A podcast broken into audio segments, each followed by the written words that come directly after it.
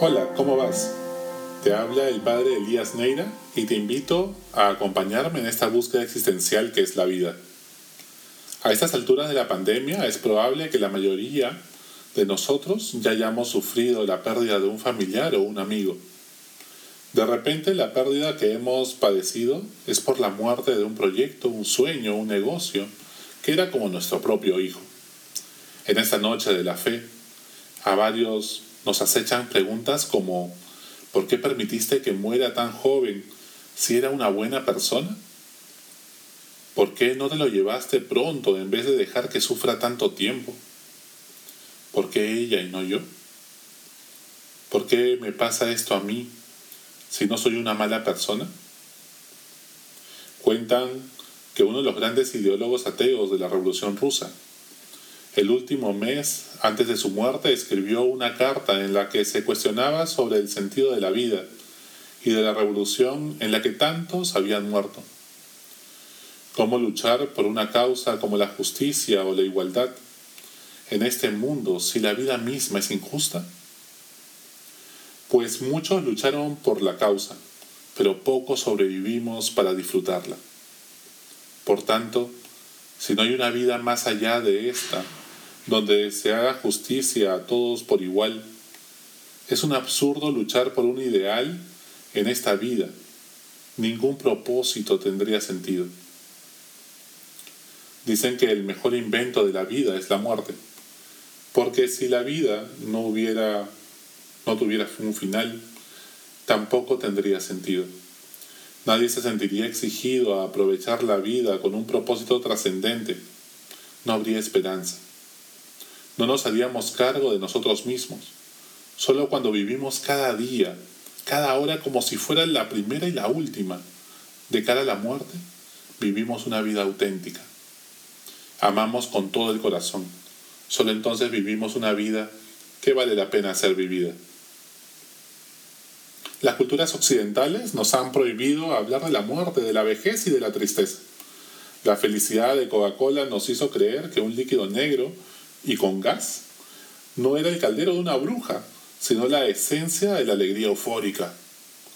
El mundo de Disney mostraba un mundo de hadas hasta que produjeron la película Coco, inspirada en los mexicanos.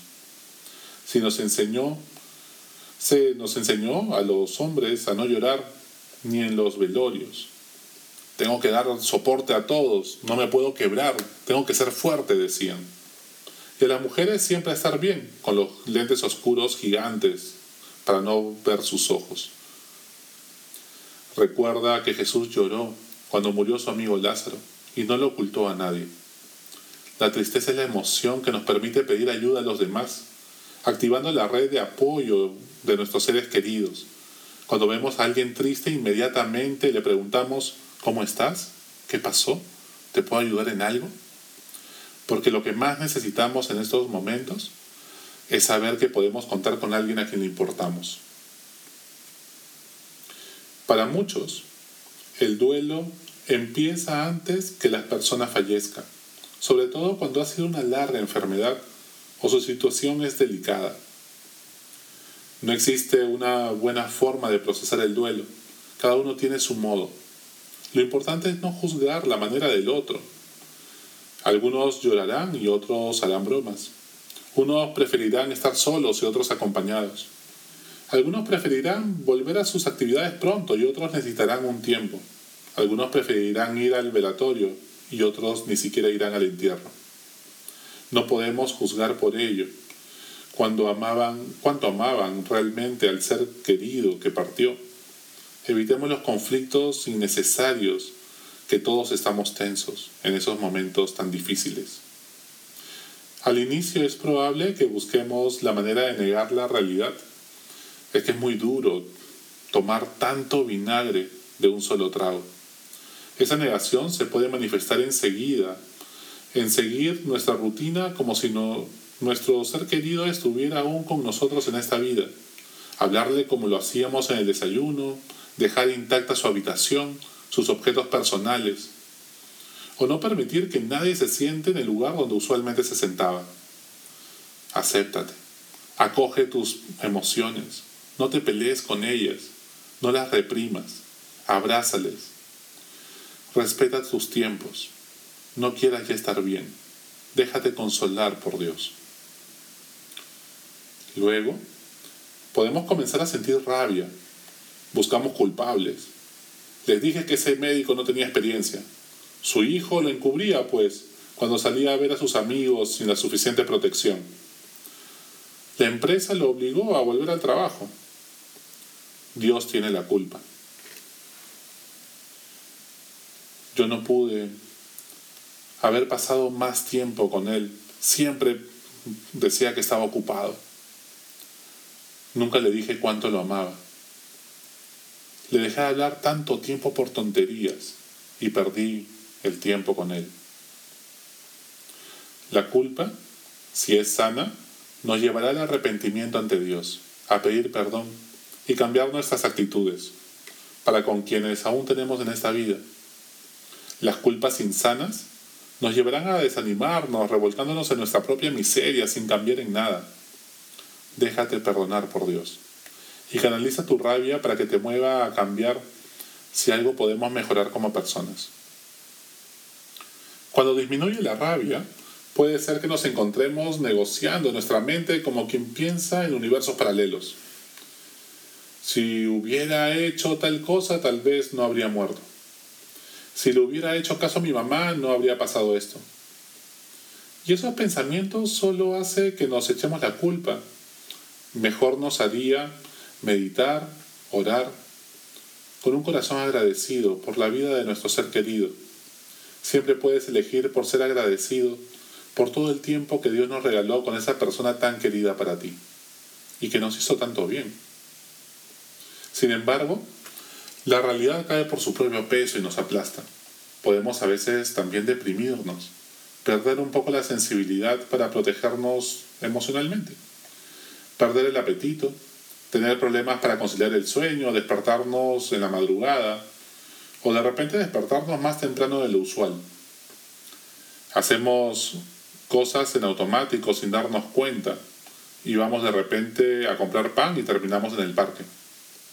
Podemos tender a aislarnos, sentir cierto ahogo físicamente, hipersensibilidad al ruido, descuidar nuestro aseo personal. Se puede alterar también la percepción, por lo que algunos pueden ver el alma del familiar que ha partido, olerlo o percibir su presencia. Hay que escuchar nuestro cuerpo y lo que nos pide. Es importante pasar unos meses de luto y luego depositar en algún lugar las cenizas de nuestros seres queridos fuera de la casa, arreglar su habitación y donar sus objetos personales. Tenerlas en casa muchas veces no nos permite terminar de cerrar el proceso de duelo y continuar cumpliendo nuestra misión en la vida. Cuando vamos sanando el corazón, veremos que podemos hablar de su muerte sin desbordarnos, sin angustia. Es bueno hablarlo, verbalizarlo, con las personas con quienes nos sentimos en confianza. Algunos prefieren expresarlo a través del arte o de repente escribir una carta. Cada uno encuentra su forma. No todos funcionamos de la misma manera hay que entenderlo. Aceptar la pérdida no es que nos deje de dar pena o que pasamos la página y nos olvidamos de la persona un ser querido siempre será importante. Lo cierto es que para bien o para mal, no volveremos a ser los mismos después de este proceso de duelo. Si bien la pena ocupará su lugar en nuestro corazón y ya no toda nuestra vida.